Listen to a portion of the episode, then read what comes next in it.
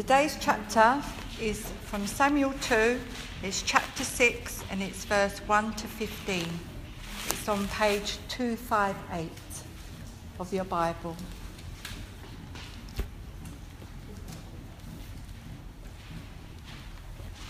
David again gathered all the chosen men of Israel, 30,000. And David arose and went with all the people who were with him from Baal Judah to bring up from there the ark of God, which is called by the name of the Lord of hosts, who sits enthroned on the cherubim. And they carried the ark of God on a new cart and brought it out of the house of Abinadab, which was on the hill and Uzzah and Ahio, the sons of Abinadab, were driving the new cart with the ark of God, and Ahio went before the ark. And David and all the house of Israel were celebrating before the Lord with songs, and lyres and harps and tambourines and castanets and cymbals. And when they came to the threshing floor of Nacon, Uzzah put out his hand to the ark of God and took, took hold of it, for the oxen stumbled. And the anger of the Lord was kindled against Uzzah, and God struck him down there because of his error, and he died there beside the ark of the God. And David was angry because the Lord had broken out against Uzzah, and that place is called Perez Uzzah to this day. And David was afraid of the Lord that day, and he said, how can the ark of the Lord come to me? So David was not willing to take the ark of the Lord into the city of David, but David took it aside to the house of Obededom the Gittite. And the ark of the Lord remained in the house of Obededom the Gittite for three months. And the Lord blessed Obededom and all his household. And it was told King David, The Lord has blessed the household of Obededom and all that belongs to him, because of the ark of God. So David went and brought up the ark of God from the house of Obededom to the city of David with rejoicing. And when those who bore the ark of the Lord had gone six steps, he sacrificed an ox and a fattened animal.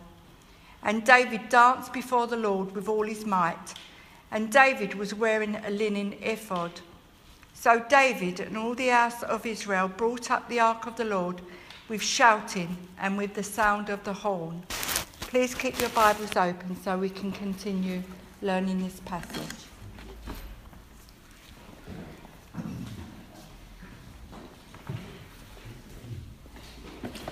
Thanks, Kath, very, very much for reading that to us. And uh, I think uh, Hannah's going to lead a mass exodus now of uh, wherever uh, uh, the children are going to be taught, and we'll find out what they've learnt. I think they're heading off into the warm kitchen. I hope it's not too warm here for you because if it gets too warm, you fall asleep. And that's not allowed. There are strict rules. And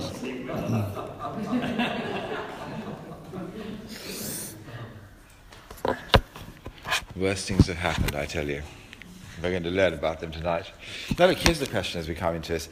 When it comes to God, what's more important, having the right actions to do for Him or the right feelings to have towards Him?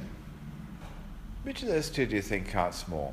Now, it seems that actually the Bible is pushing us towards thinking that actions really do matter because here's a bloke whose actions were wrong and he died as a result. So surely actions are important. The Bible has lists of commands because actions are important. It tells you how to love your brother or your neighbor because actions are important. And yet here comes the chapter in 2 Samuel chapter 6 that is really full of feelings.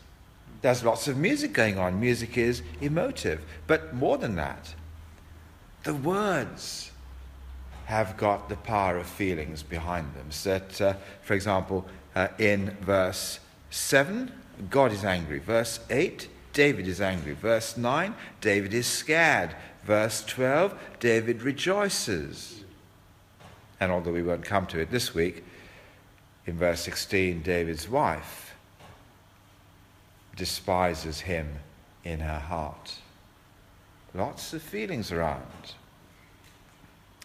And I want to suggest that what we feel about God is actually more important than what we do because there's a link between the two of them. However, it's feelings that comes first because they drive what we will do.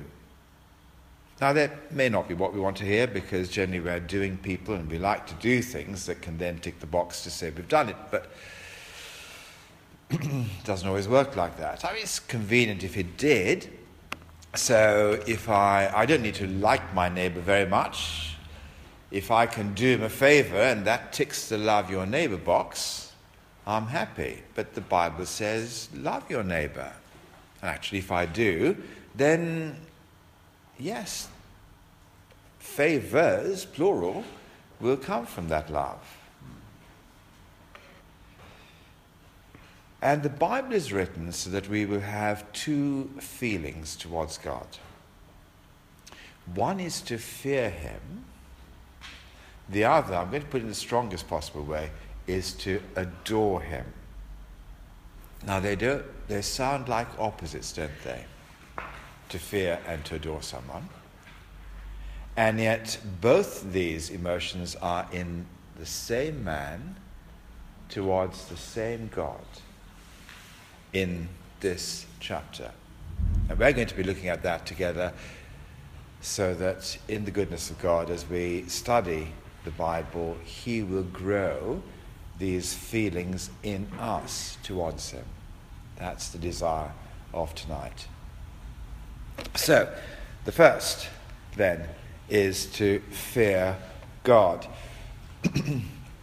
and that's the first sign of anyone who actually understands that God is dangerous. You see that fear in David actually in verse 9, where he is afraid of the Lord that day and said, How can the ark of the Lord come to me? This God is so dangerous. How can he and I be in the same place? Is feeling afraid. Now, in the past, he has always thought that God is great. He certainly wants the ark of God to come and live in his new royal city, the city of David, because he thinks this is a great God and he wants this God living in the city with him. He thinks God is great.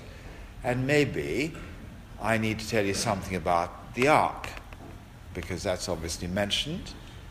And the ark of God, a lot of people say, is just uh, basically um, a gold box with God in it.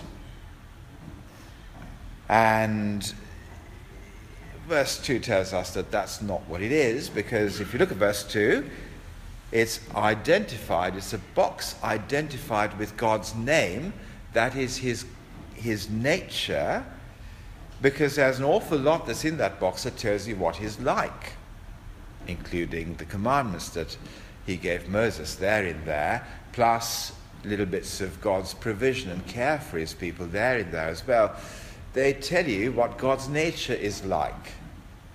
And they, in that sense, it is the ark of God's name. It tells us that in verse 2.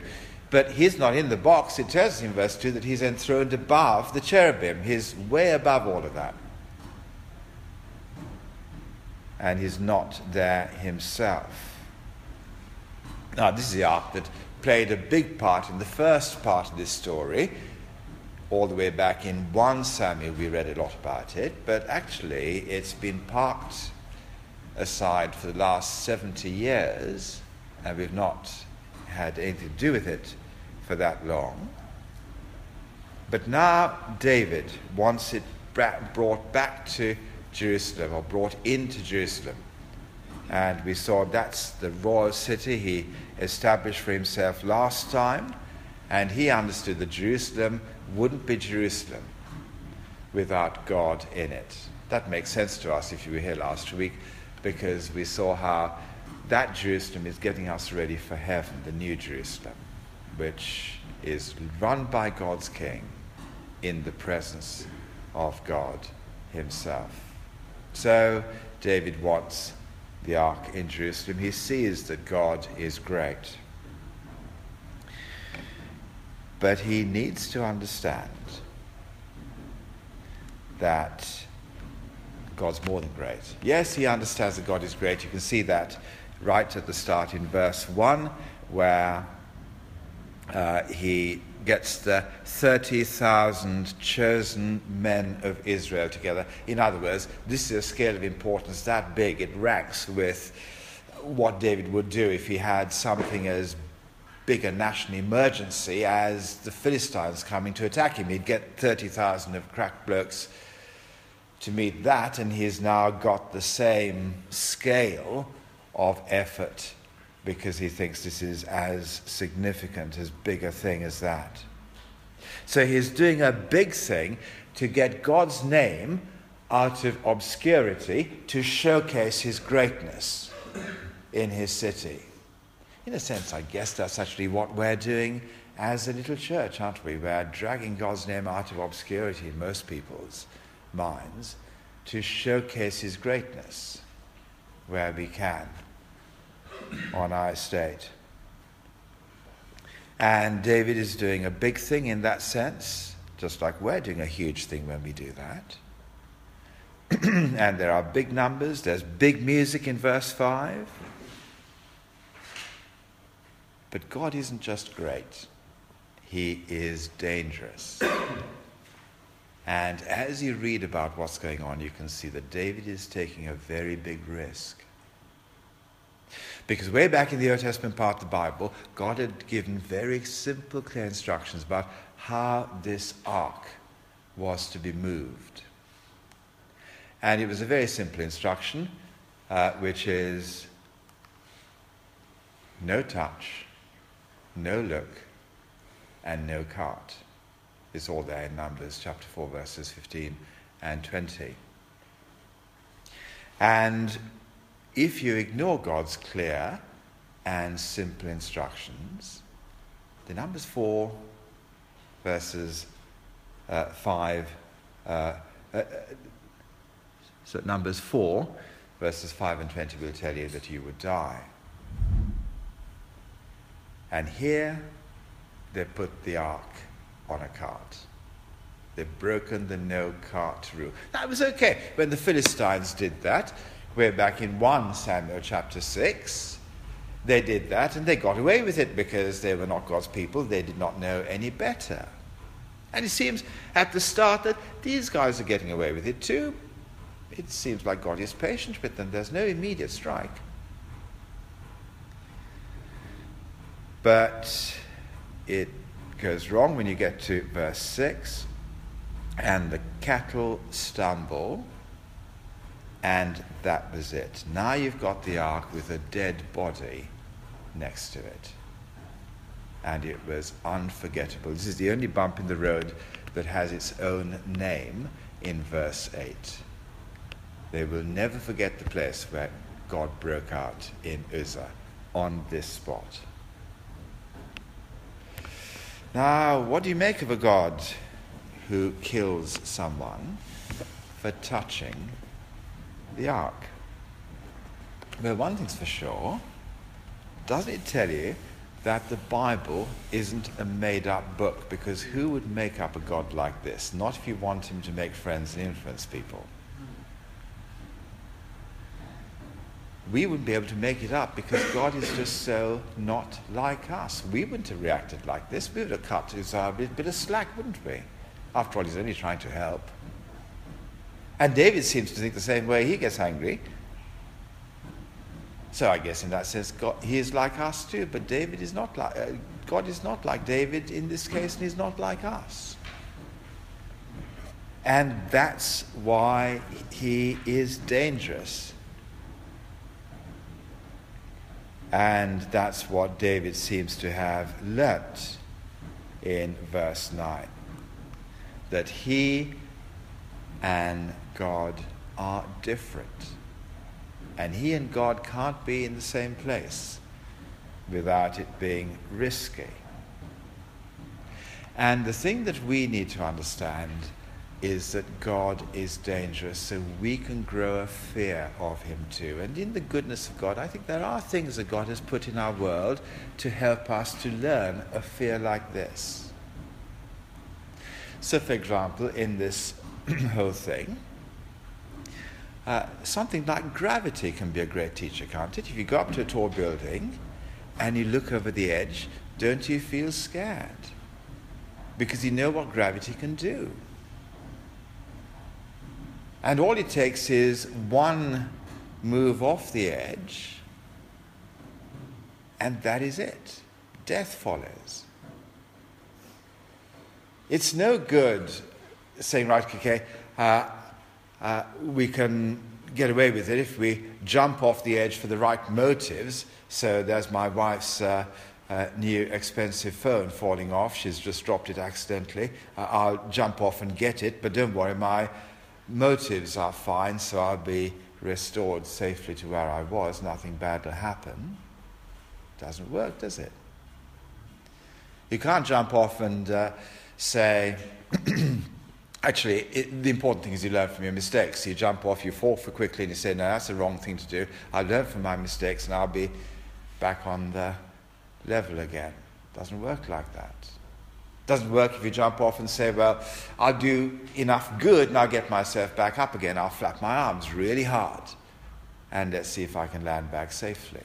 Doesn't work. Doesn't work if you try and create a little gravity free bubble where all the usual laws are suspended. I suppose in some ways that's what atheism tries to do. But gravity is constant. You are going to have to come out of your bubble at some stage.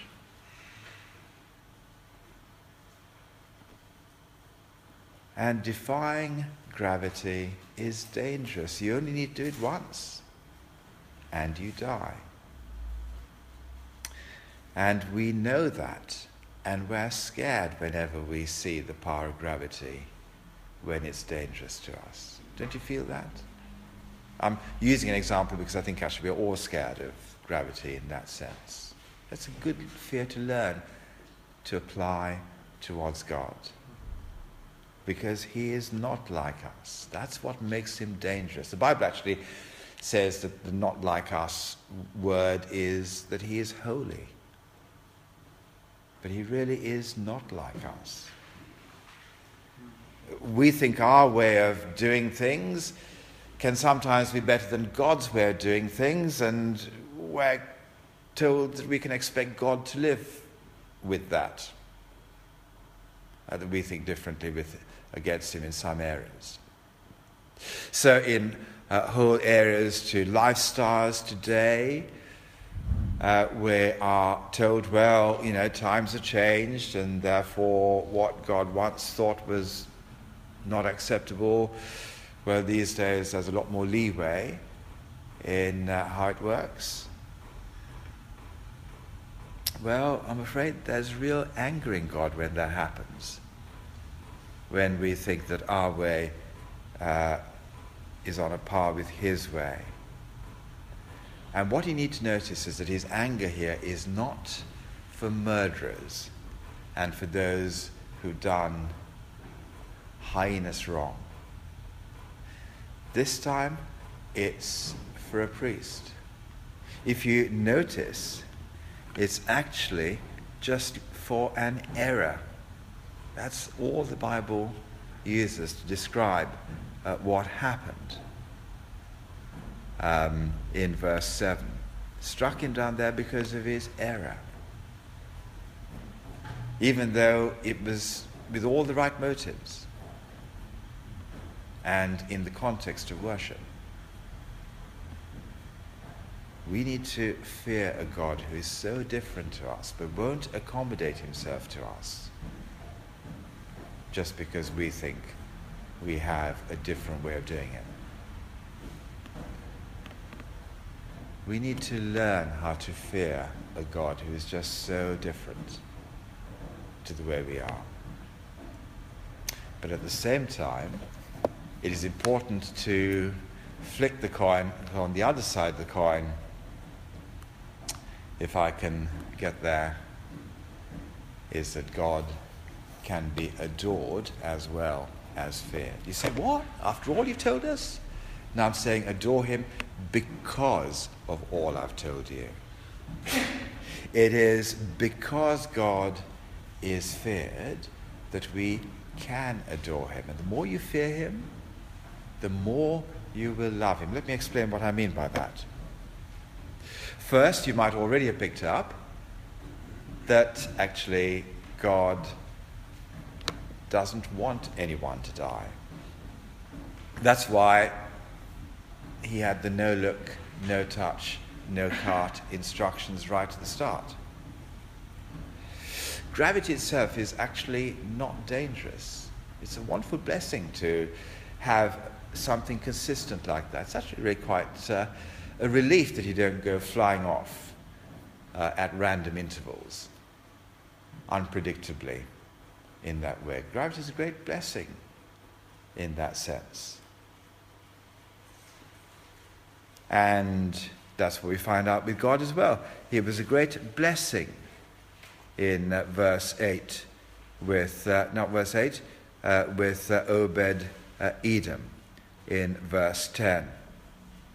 And in verse 11, the ark of the Lord remained in the house of Obed, Edom, the Gittite, for three months. And the Lord blessed Obed Edom and all his household. Now, we don't quite know exactly what kind of blessing that took. It doesn't say here, but it does actually in uh, 1 Chronicles uh, 25.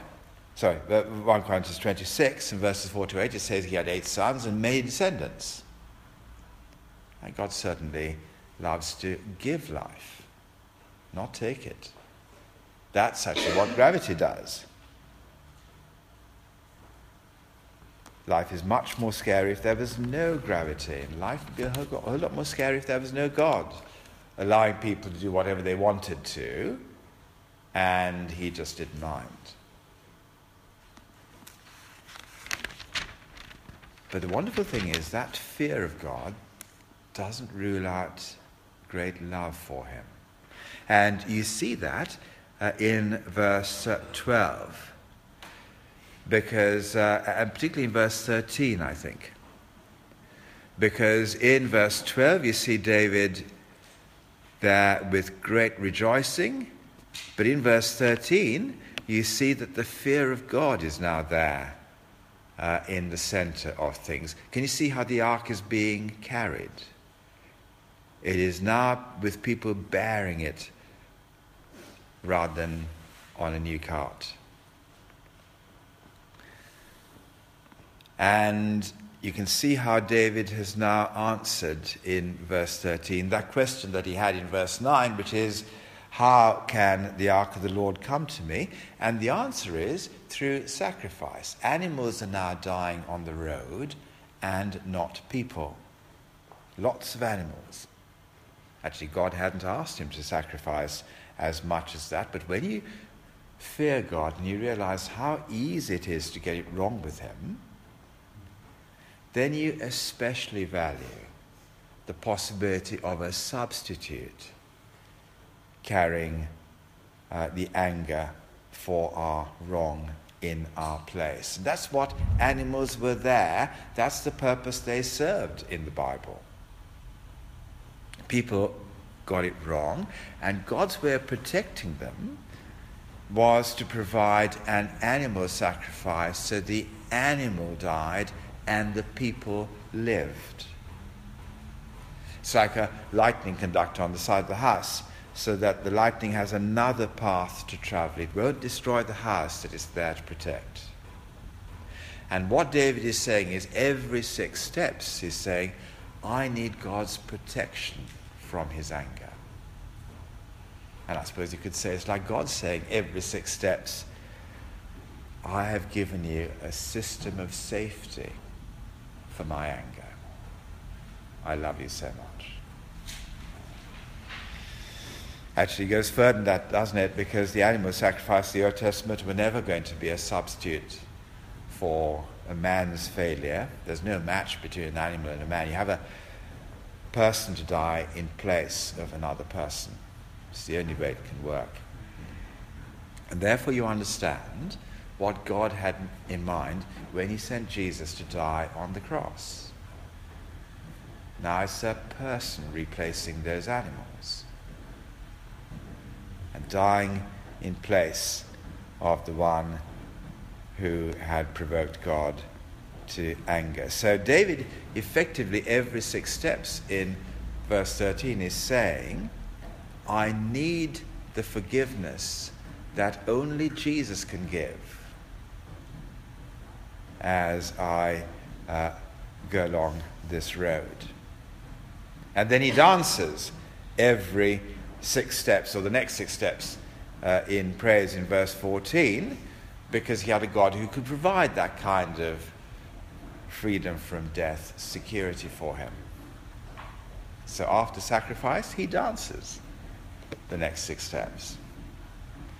God can be adored because although he's dangerous, he keeps people safe. The more you realize the danger, the more you value the safety and you adore the one who can keep you safe.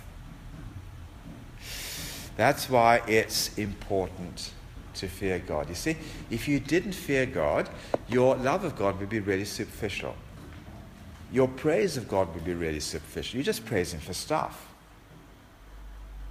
But if you understand the fear of God and really learn it, you will learn to love the forgiveness of God and learn to adore Him uh, for that. So, if you're someone who's uh, new to Christian things, uh, look, let me uh, suggest uh, the trap to avoid. And the trap to avoid is thinking that we've got to top up God. In other words, we're basically good, and God just tops up our goodness to make us even better. Lots of people have that kind of top up view of God. Now, you might be good, but see yourself like that priest. Okay, good. Maybe even understanding a lot about God. Maybe even acting with all the right motives. And maybe just getting it wrong in the odd error department now and then.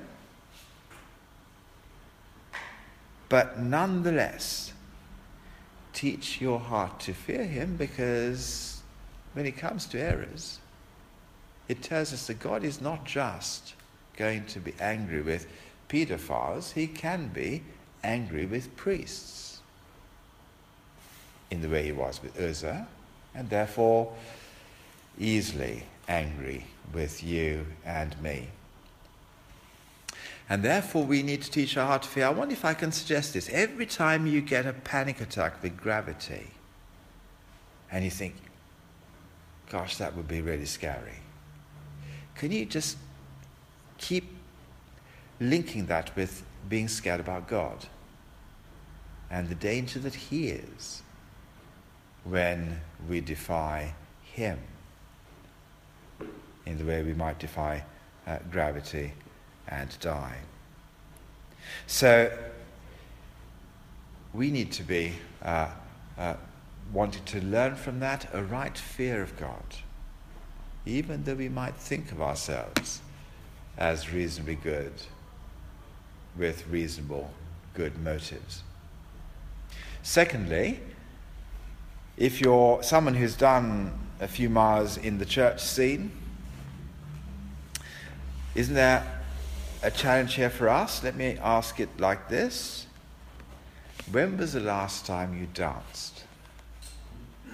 I don't mean dancing in church, that's superficial too. I mean dancing on the road of life. Dancing every six steps. See, it's just easy, isn't it, for us to think the church people, well, generally, we're mostly there or thereabouts and we're okay, and uh, yeah, we might make a few errors. We never get more serious than that. The trouble is, when we think like that, then our relationship with God is light-hearted. Our praise of God is light as well. And I think one of the ways it communicates or shows itself is that we think actually what needs to happen if we're going to praise God properly is a fair amount of really decent, upbeat music, like David had, and maybe that's why he's praising. But when you look at verse 13 and the sacrifices that are behind his praise, behind his dancing, then we understand that actually what you need to really praise God is not music, but humility. And it's when we understand that we are so much in need of God's forgiveness every six steps and are humble and see how true that is and how real that is, that's when we dance. Because God has found a way to forgive us and keep us progressing uh, before Him. Then, lastly, perhaps, if you understand about forgiveness and can tick that box, perhaps our question tonight is how much do you fear Him? Because that is an important question. It can only be answered really by thinking through how seriously we listen to what he says. If he says, touch that ark and you will die, he isn't bluffing. And if he says, touch that sin and you will die, we need to be frightened. And my friend, there are some sins that only the fear of God in our hearts will help us to drive out. If we don't grow fear of God, what we will grow in its place is complacency every time. Far better to take the fear of God and to grow that. So grow that fear of God, and from it will also grow a great love of God. Because in the goodness of God, and as you can see in this chapter, those two will always go together. Let me pray. But I'll tell you what, let me keep quiet and you pray. You talk to God about the things that we've seen in this part of the Bible. You say what you want to say to God in response to what we've looked at and studied. And then I'll pray, and then we'll take questions after that.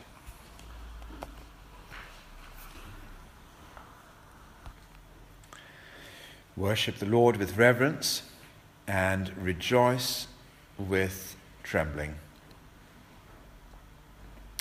Almighty God, please help us to understand how much we are not like you, so that we might have a right fear of you because of the ease with which we get things wrong. And help us, therefore, to worship you with reverence and to rejoice with trembling. And we ask that in the name of the Lord Jesus, for our good and for his glory. Amen. Amen.